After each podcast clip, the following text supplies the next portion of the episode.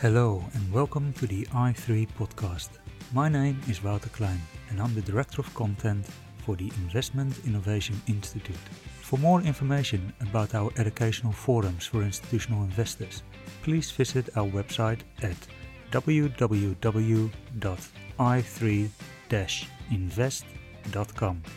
There you can also subscribe to our complimentary newsletter i3 Insights in which we discuss investment strategy and asset allocation questions with asset owners around the world. Now, as you all know, we love our disclaimers in this industry, so here's ours. This recording is for educational purposes only. It does not constitute financial advice. Please enjoy the show.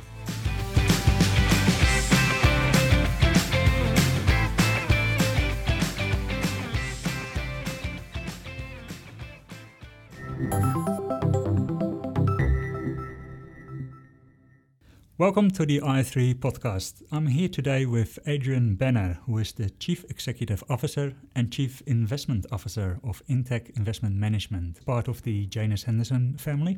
Adrian is also a former maths lecturer at Princeton University. Um, he's the author of the book The Calculus Lifesaver. And last but not least, you're also a recorded musician playing the piano. How do you have time for all of this, Adrian? It's a bit of a juggling act. But I find that, for example, music really helps me to maintain my focus in other areas. So it's a wonderful release. My wife is a musician, so uh, we spend time together by playing music together. And now our children are following in our footsteps as well. So, oh, what do they play? Well, my son is uh, just taking up the drums. I'm afraid. Uh, so the house has gotten a bit noisy, and uh, my daughter is a, is a pianist as well. Yeah, and you you play uh, different types of music, um, probably some of the more well-known genres like jazz, um, but you also play a type of music called klezmer. What's what's that? Yes, the klezmer is uh, is basically Eastern European party music. It uh, it's uh, the music uh, synthesized from Eastern European Jews, gypsies, partygoers in general, and the uh, the spin that we put on it in my band is that we we basically do a, a, sort of a fusion with jazz as well. Since, as you said, we're uh, we're jazz musicians, so it's uh, very improvisational, uh, spur of the moment sort of stuff. Great for dancing and a lot of fun to play. Yeah. So how how did you find out about that music? Had you already always known about this? Yeah, it's a good question. I, I don't think it really was on my radar in Australia, but uh, when I moved to uh, to the states to do my PhD, um, I was in the jazz band at Princeton University while I was a, a, graduate student, and I met a number of other musicians, and we had all heard a little bit about this sort of music, didn't really know what it was, but it was uh, it was sort of exploring our roots because our families have all sort of come from that area. And uh, at first, we had no idea what we were doing, but we had the good fortune to study from some of the old masters uh, and and uh, and really try to get authentic before, of course, moving on to spoiling it. You might say by introducing the jazz elements. We we just uh, we just try to make good music. So, is there any sort of famous star of this style of music? Well, uh, not that many people would have heard of, but uh, Dave Tarras was one of the, the all time great clarinetists, if I drop a name. Very good, very good. All right, let's talk uh, investments. Um, so, you have a dual role of CEO and CIO at Intech. Um, how does that work? Was one role uh, too boring? well, I came up through the investment side. Uh, my background is in mathematics, and uh, after I finished my PhD, I moved over actually to uh, to Intech across the road. So uh, Intech's investment office is is literally across the road from Princeton University's campus. I, having gone uh, a long, long way to study, I, I, didn't have to go very far geographically uh, for my job. But uh, my first job was, in fact, in in research uh, at at Intech, which was quite small at the time.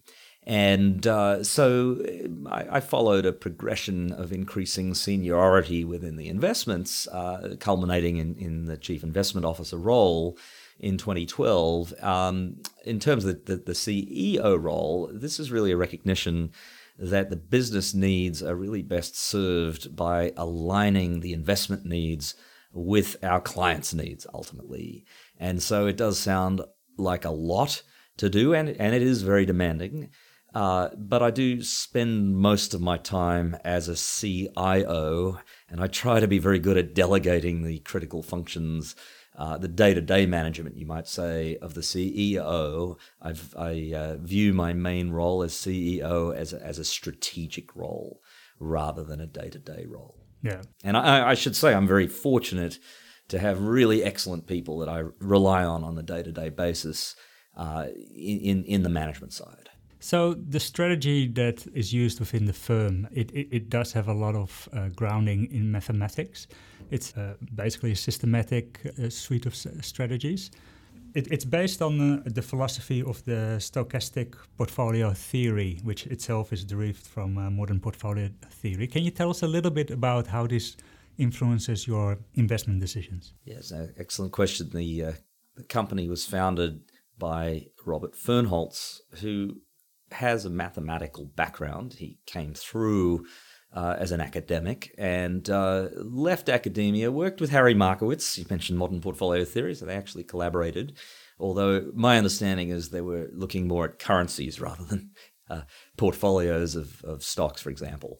Um, uh, but uh, he, he had an insight, uh, made a discovery in 1982 that there was a way of taking modern portfolio theory and essentially trying to do it with the tools of stochastic calculus.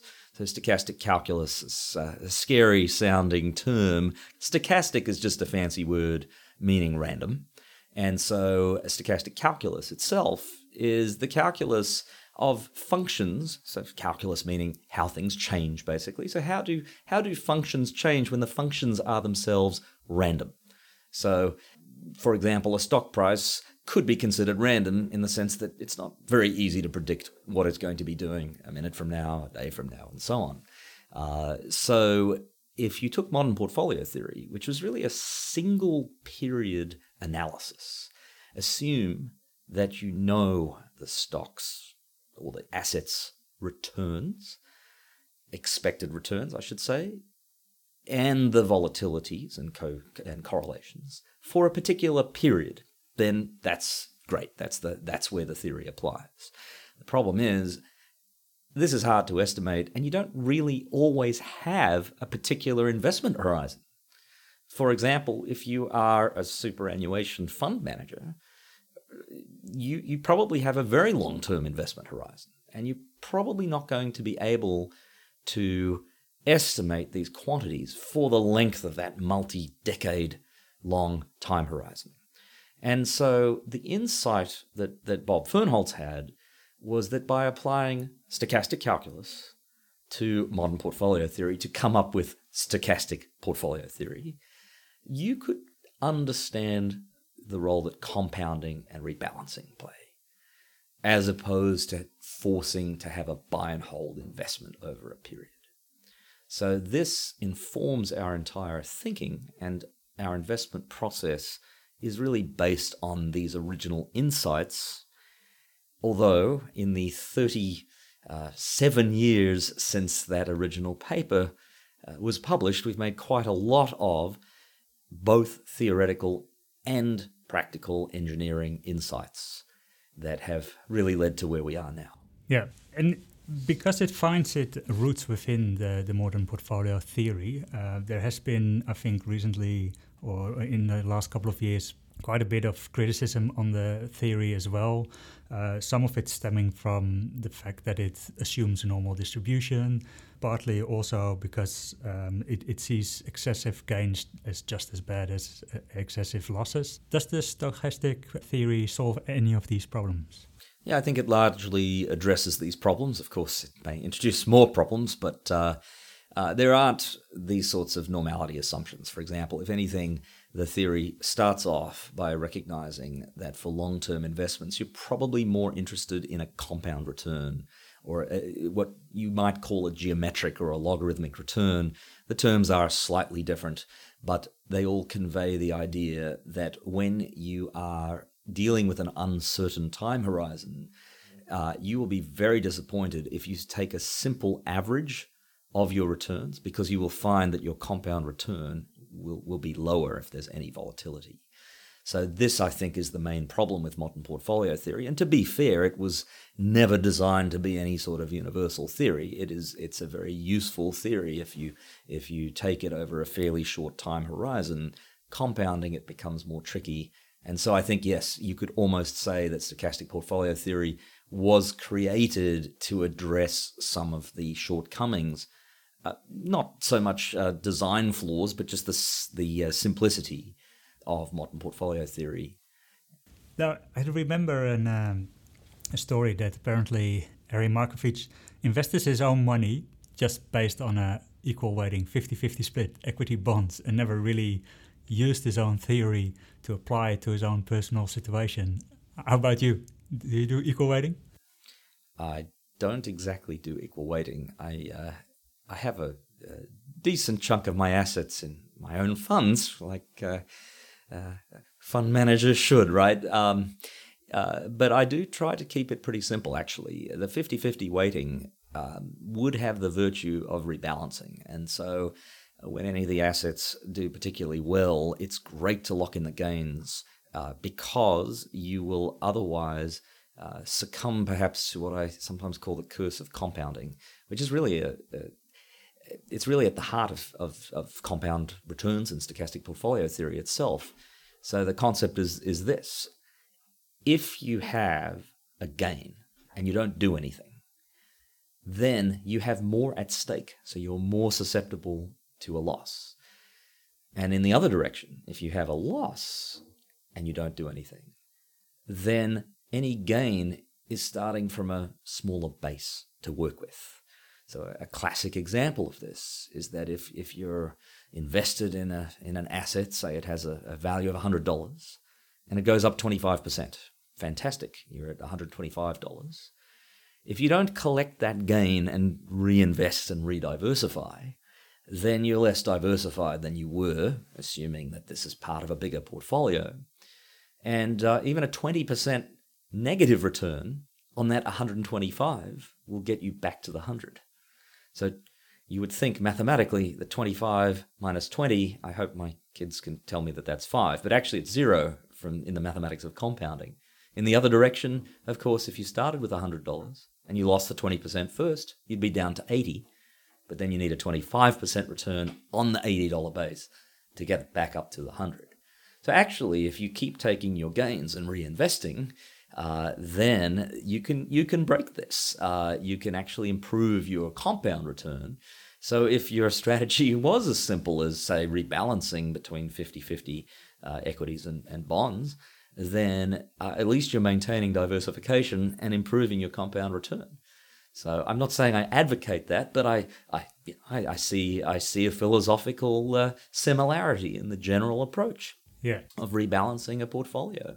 Yeah. So the rebalancing is very important to, I think, uh, the underlying investment philosophy uh, at Intech.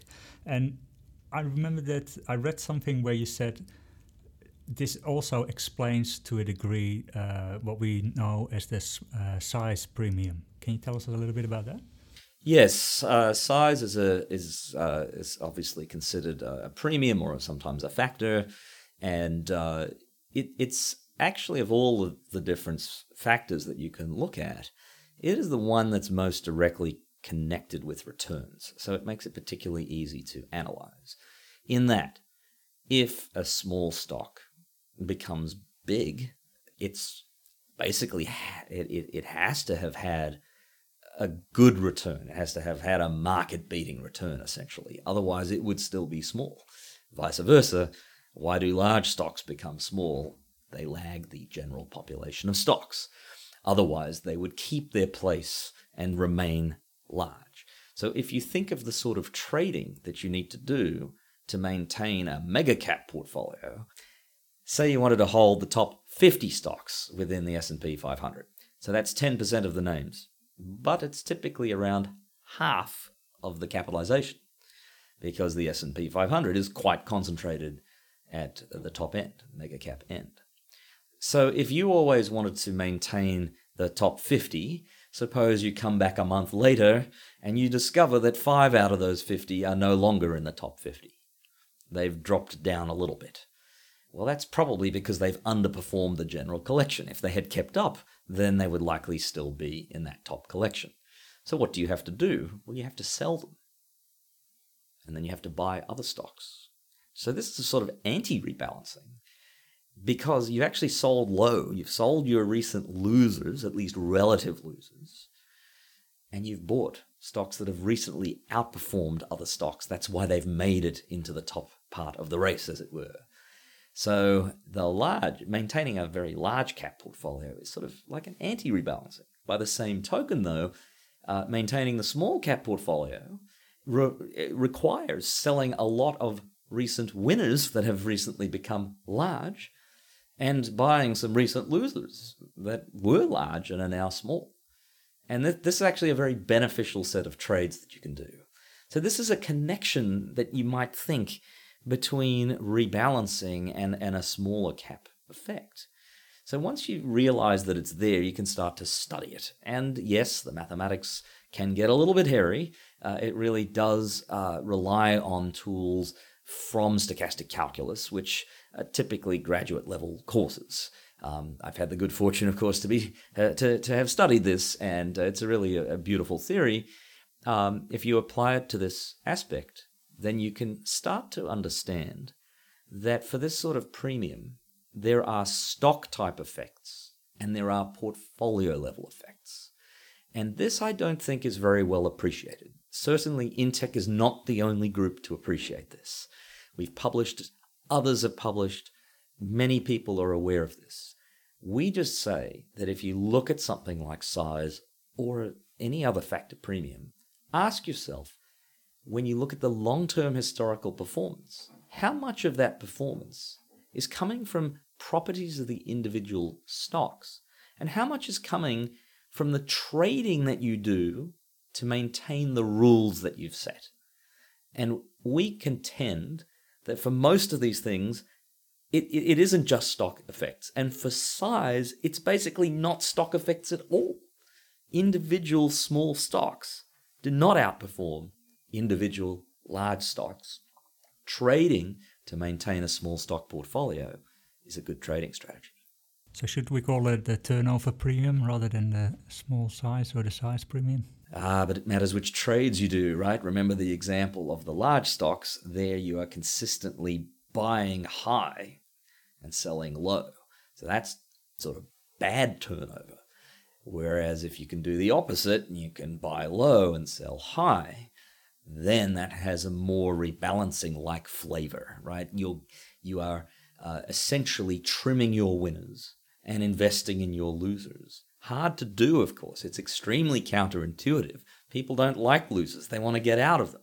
That's why so many people got out of equities in the end of 2008 through 2009.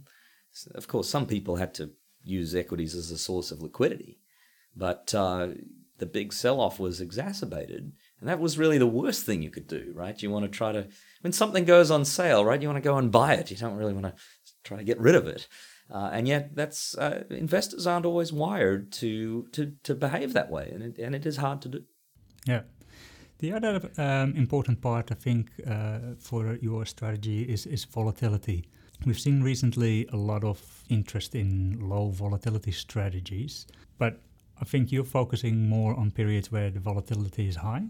Yes, this is a good question. So, uh, there is a very strong relationship between how well rebalancing actually works uh, and the volatility of the stocks underlying. If the stocks themselves all behave like each other, then there isn't really a lot of movement. So think about this example of just the 50 50 equity fixed income uh, uh, portfolio, right? So if you're 50% equity and 50% bonds, if equities and bonds always had the same return, no matter how volatile that was, if they always had the same return, you'd never have to trade it at all. You would be frozen at a 50 50.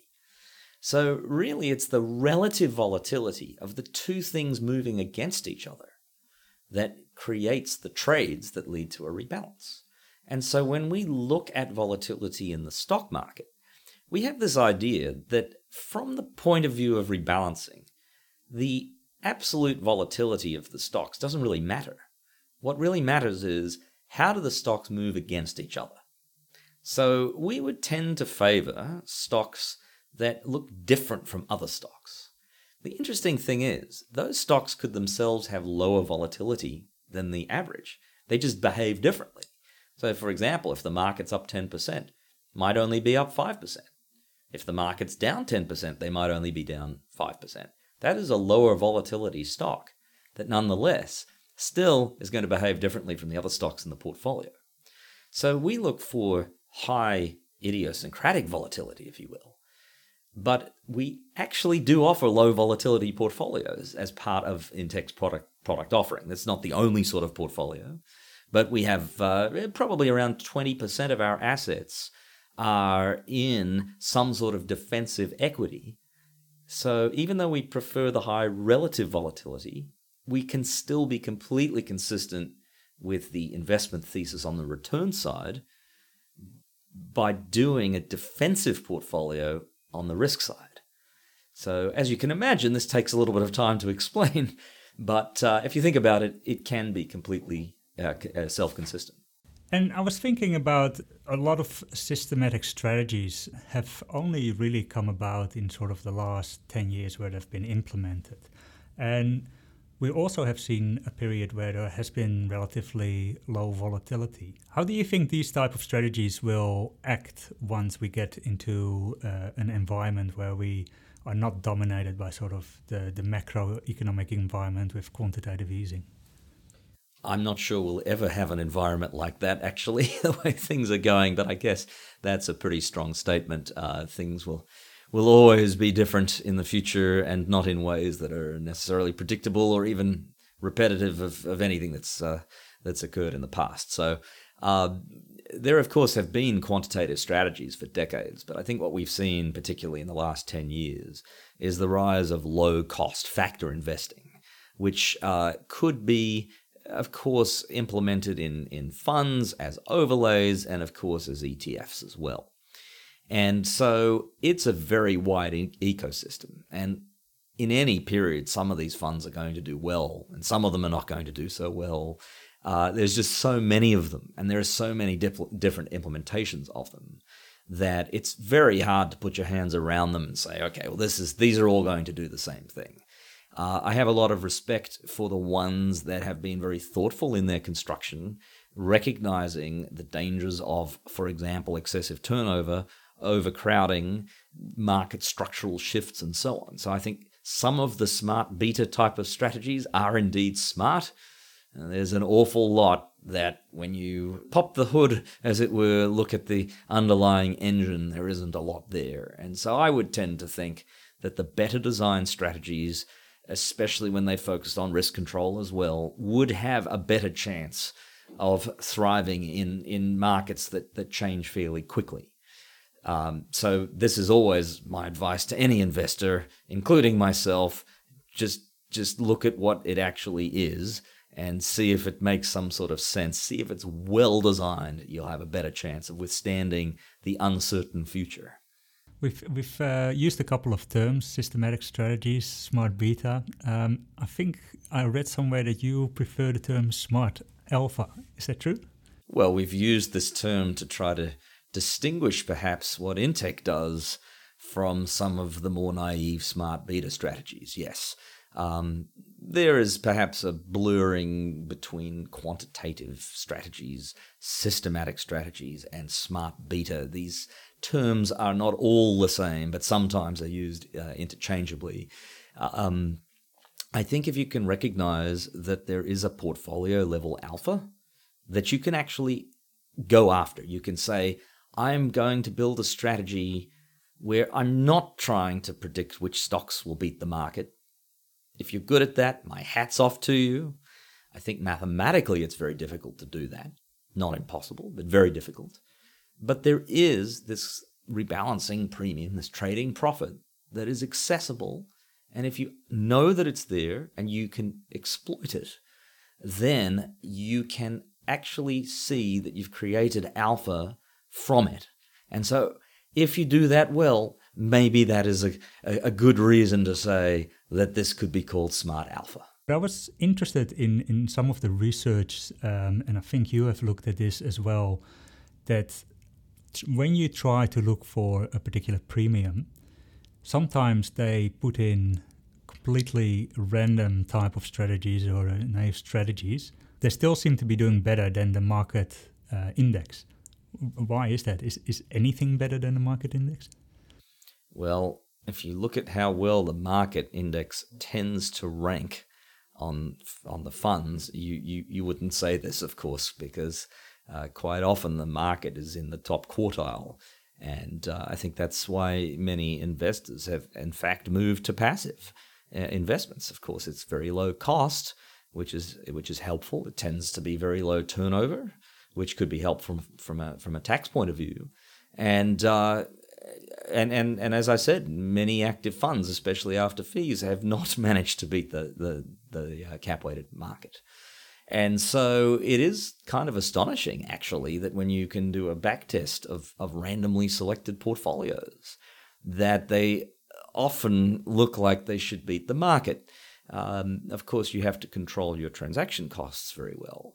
But ultimately, if you look at what would be in a random portfolio, you're typically going to be overweighted small stocks. Um, the reason being, if you think about uh, what I said previously, you've got, for example, in the S&P 500, 50 names out of 500 are large in the sense that the top 50, the total cap, is roughly half of the overall capitalization. And so if you just select a stock at random, you've only got a 10% chance of getting a mega cap stock. You have a 90% chance of getting a less than mega cap stock. And so you're probably going to have a significant size bias. Then, of course, we get into the debate whether the size premium is driven by the properties of the stocks or the portfolio. Stochastic portfolio theory actually allows you to analyze this exact situation and predict that you should see outperformance of a random portfolio. The question, though, is do you actually have a higher Sharpe ratio? And that's not always clear probably you're going to be taking on more risk. Uh, and I don't think investors would really stomach the level of randomness. Uh, there's there's enough uh, randomness in investing that people don't want to admit. If we now double down and say we're going to run a random portfolio, I don't think you'll have many takers. That's not going to be the new ETF, is it? Probably not. Well, certainly I can tell you that it's not on Intech's radar to launch one of these things anytime soon. But maybe we'll look at it now that you mention it. so we talked about a, a number of different um, premia. Um, there, there, has been some debate about whether you should uh, always have a well diversified, balanced allocation to all premia, or whether you can do a little bit of timing on the on the side of it. And I think this has been especially uh, been a debate between uh, Rob Arnott and Cliff Asness, and I think uh, they've changed their opinions slightly in recent times. Where um, Cliff now says we should sin a little, so maybe do do a little bit more value um, investing or, or, or up the value premium. Where do you stand in in the timing debate? Should, uh, can you time factors? I think it's very difficult again, my hat's off to anyone who can successfully time really anything. Um, I tend to think of timing as two. There's two different ways you could time something. There's the almost impossible, and then there is the possible. But uh, let me uh, distinguish between those two. So, uh, if you try to time the top or a bottom of anything, it's extremely difficult to pick. So, if, for example, there was some premium, say growth versus value, so value is a premium, but it's been out of favor for a long time, a few moments in the sun. But uh, when when will value come back? It's a very good question. Uh, will it ever come back? Well, if you actually tried to time the top of growth, uh, that would be fantastic if you could actually pick it. Even if you picked it to the nearest quarter, that would that would be really great. Uh, and I think it's extremely difficult to do. If you look at something like momentum, that's much more choppy. That that has times uh, where it really goes on long runs of beating the index, and then fairly short and savage uh, downturns compared to the cap-weighted index, where it gives up a lot of the gains. And we've seen quite a quite a few of these incidents in the last few years. So if you could pick again the top and the, the bottom and know when to get in and out, that would be the sort of timing where you could really do fantastically well. But I think it's very difficult to do. Um, so if you ask, is it possible? Yes, it's possible. If you ask, can I do it? I don't think I can do it. On the other hand, the other sort of timing that's interesting is what I would think of as risk timing. Can you assess when something is a little riskier than normal and then maybe be less exposed to it there? And I think that is possible. I think there are a number of examples because risk, volatility tends to be a bit more stable. Where you might take a point of view, it's too risky to be too exposed to this now. I will probably miss the last run up, which could be quite, uh, you know, giving up on some return. But in exchange, I will miss the big drawdown. Now, you don't know when it's going to happen, or else you'd be in the first case but I do think it's possible to work out when some of these exposures are uh, are more risky, as long as you can accept that you will miss some upside, but you hope to compound your way through, miss some of the upside, protect against the downside of that factor or exposure, and you should still come out ahead. Maybe not as ahead as you would if you could pick the top or the bottom, but uh, from a sensible diversification point of view, I, I, think it is possible to time factor risk exposures. Okay. I don't know what Cliff uh, or Rob Arnott has to say about any of this. By the way, uh, you know, um, this is this is. Uh, I I live in a world steeped in volatility, which is perhaps a lot less exciting than trying to predict things going up or down. But uh, you know, slow and steady wins the race. I suppose is the cliche there. Now, a lot of the uh, research in systematic strategies is, is sort of based in academia. And you were for a, a, long time a lecturer at Princeton as well. Sometimes we get a bit of the criticism from uh, people in the industry that academia is it's, it's too detached from sort of practical investment strategies. Um, some of the assumptions they take are just not real life assumptions. But then on the other hand, I also come across criticism um, about practitioners where they say a lot of the investment industry seems to be based on anecdote. There's, there's no real fundamental reason why they do the things they do. They just always have done them that way, and that's how we're going to continue that way. How do you see with having a, a foot in uh, either camp? How do you look at, at, at bringing those two parties closer together? Yeah, no, I think this is a this is a great topic for discussion. The the role that academia can play um, in in uh, in industry and and vice versa for that matter. Um, uh, I see some connective tissue in certain areas, and and I actually have worked with a lot of people in mathematical finance, and that those are uh, academics who who really sit in mathematics departments uh, rather than economics or, or business schools and they are interested in solving difficult maths problems that happen to be inspired by uh, problems from finance.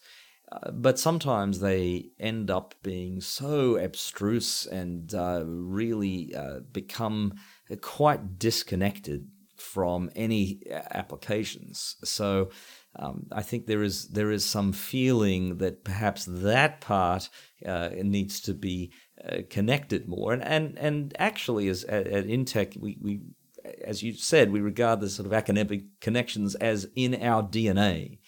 So we have every month a number of academics in mathematical finance come to our investment office, uh, and uh, we talk about we talk about theory, and uh, we we have on our on our staff uh, at Intech a joint appointment, uh, Professor Yanis Karatzas who is also at Columbia University, right? So from that mathematical finance aspect, uh, we we do have some pretty deep linkages. But if I look at how much they seem to talk with economics or business schools, there, there's often quite a bit of a disconnect.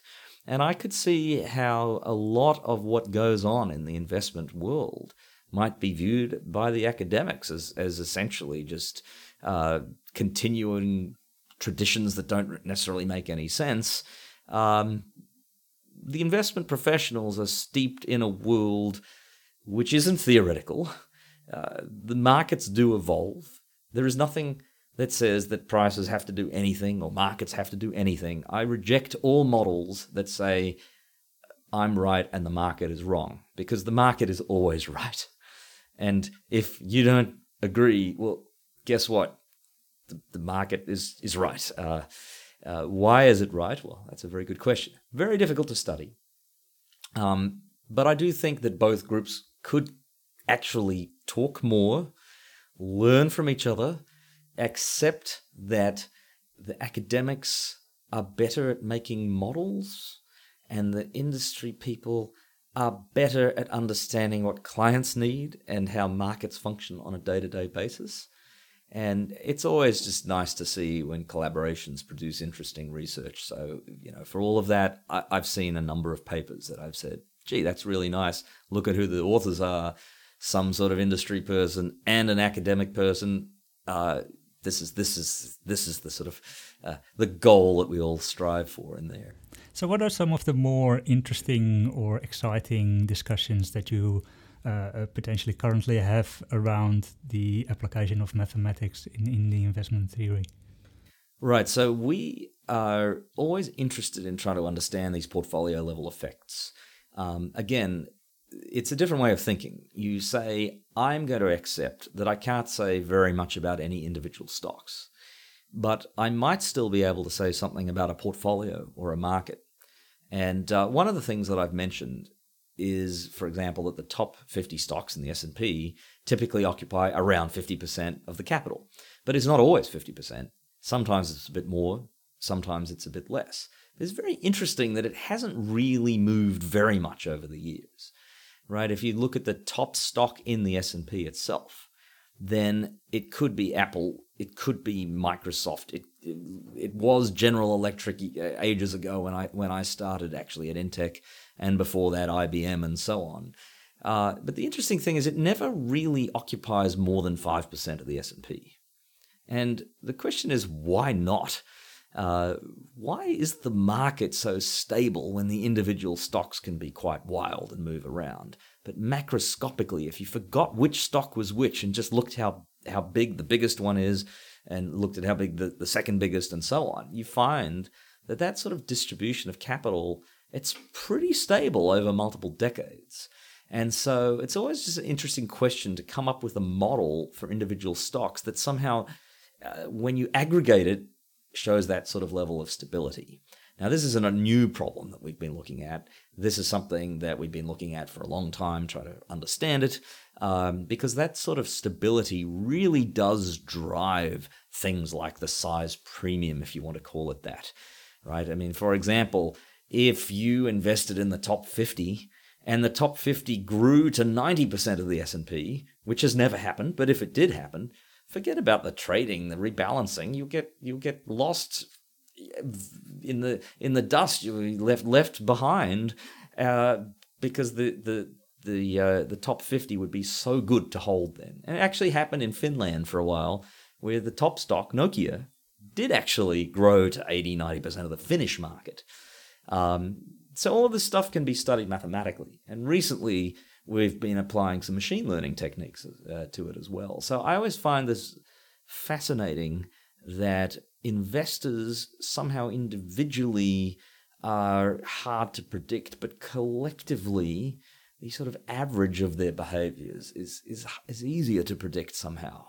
So you mentioned the machine learning as well, and I, I, saw that uh, quite recently Intech has appointed a chief data scientist.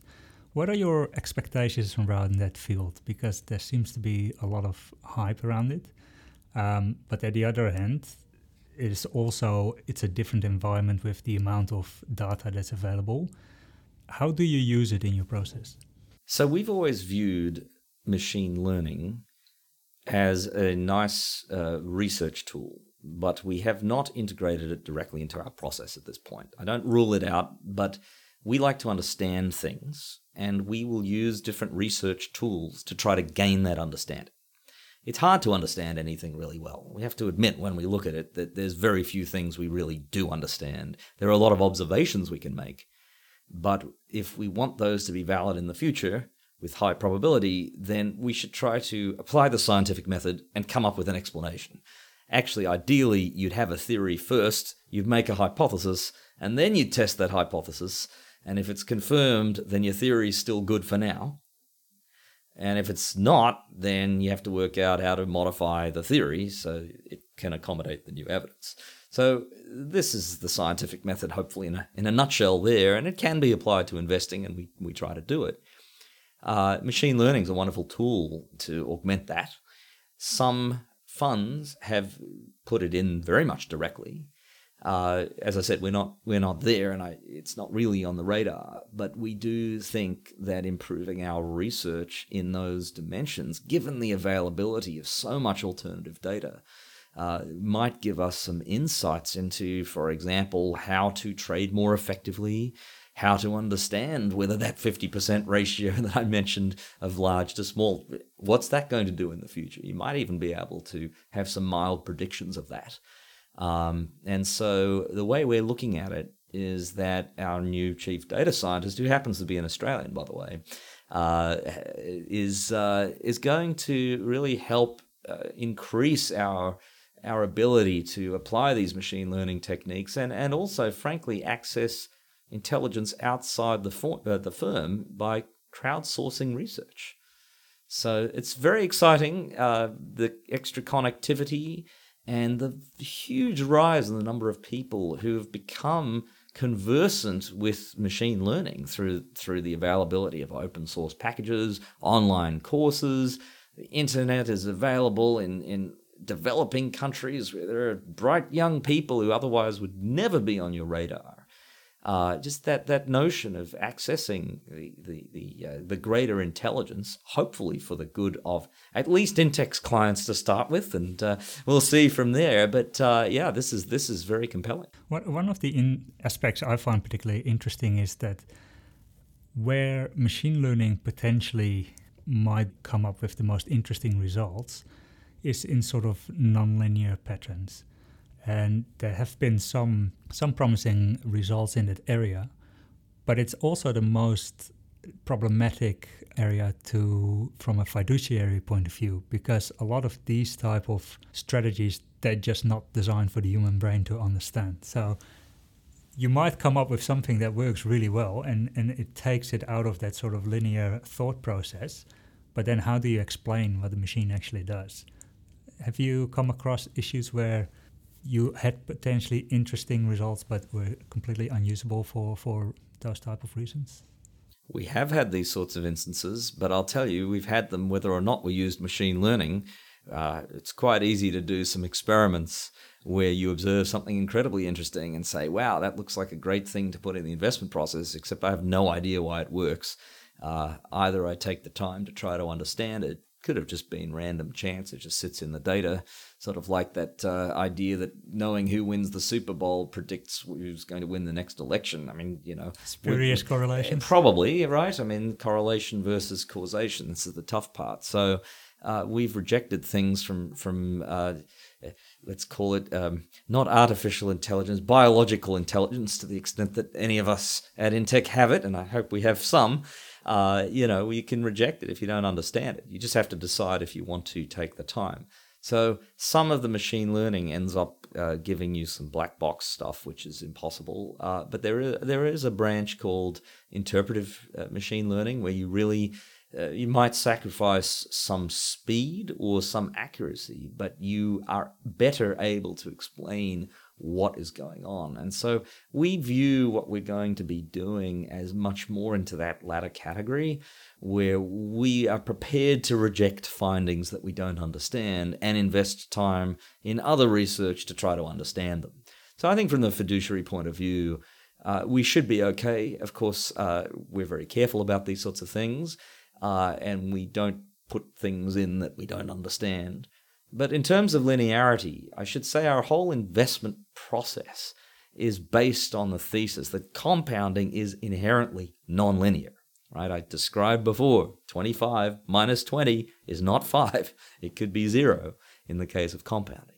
And so our whole uh, investment thesis is you can exploit the nonlinearity, which makes it difficult, of course, to analyze. But then maybe it's an obvious connection to use methods outside of linear methods, of which machine learning is one, to try to gain a research edge. Yeah. I like the term biological intelligence, but it also made me think of um, behavioral aspects that come to investing. And we talked a lot about systematic strategies with a lot of ways where you measure how the market behaves from sort of one step removed from the participants in the market because the market itself is made up of a lot of different actors. They might have different interests, and, and some of that is purely driven by the type of organizations they work in, but others are more behavioral.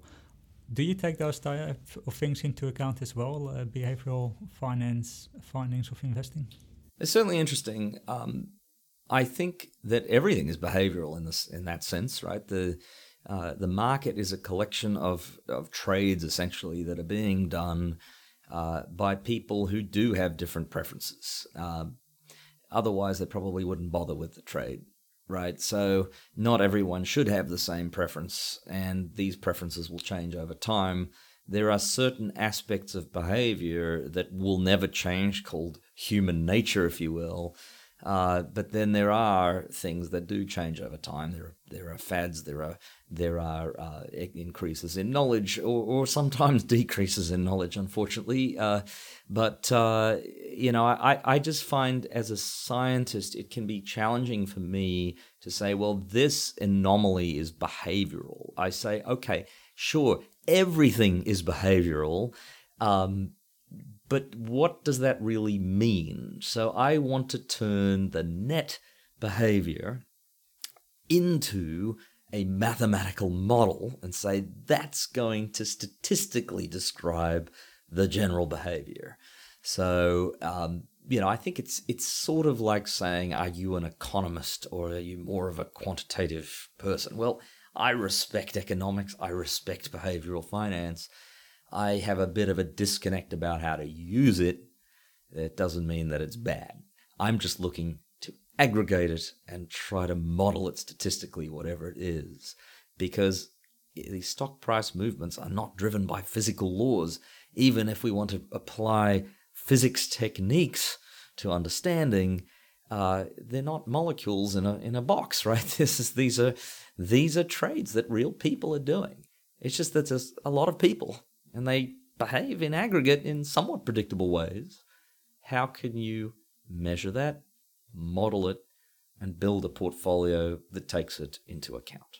So it's all about building a well thought, comprehensive model. That's what we try to do, at least at Intech, right? We come from a science background. Uh, I have mathematicians, physicists, engineers. We're used to thinking about things structurally not everything can be explained structurally. There are great opportunities for people to seize on inefficiencies in the market, try to gain informational edges about individual securities, take a view about something. I don't say that that's impossible at all. In fact, I think it is possible. I think it's very hard, and I think it's very complementary to what we do. And so I think that there's room in the ecosystem uh, of investing for highly concentrated stock picking, asset picking strategies, for market timing if it's done well, factor timing. There's a there's a lot of room for that. Uh, we just try to stick to what we're good at, which is being as scientific as possible, trying to understand things, and building portfolios that uh, that reflect that understanding as part of the wider world. And we we hope that for our clients, it's a nice diversifier to their other approaches. Fair enough. Well, Adrian, thank you very much for this chat today. It was very interesting, and um, I hope you enjoy the rest of your stay in Australia. My pleasure. Thank you very much for having me. Thank you for listening to the i3 podcast. For more information, please visit www.i3-invest.com. Thank you very much.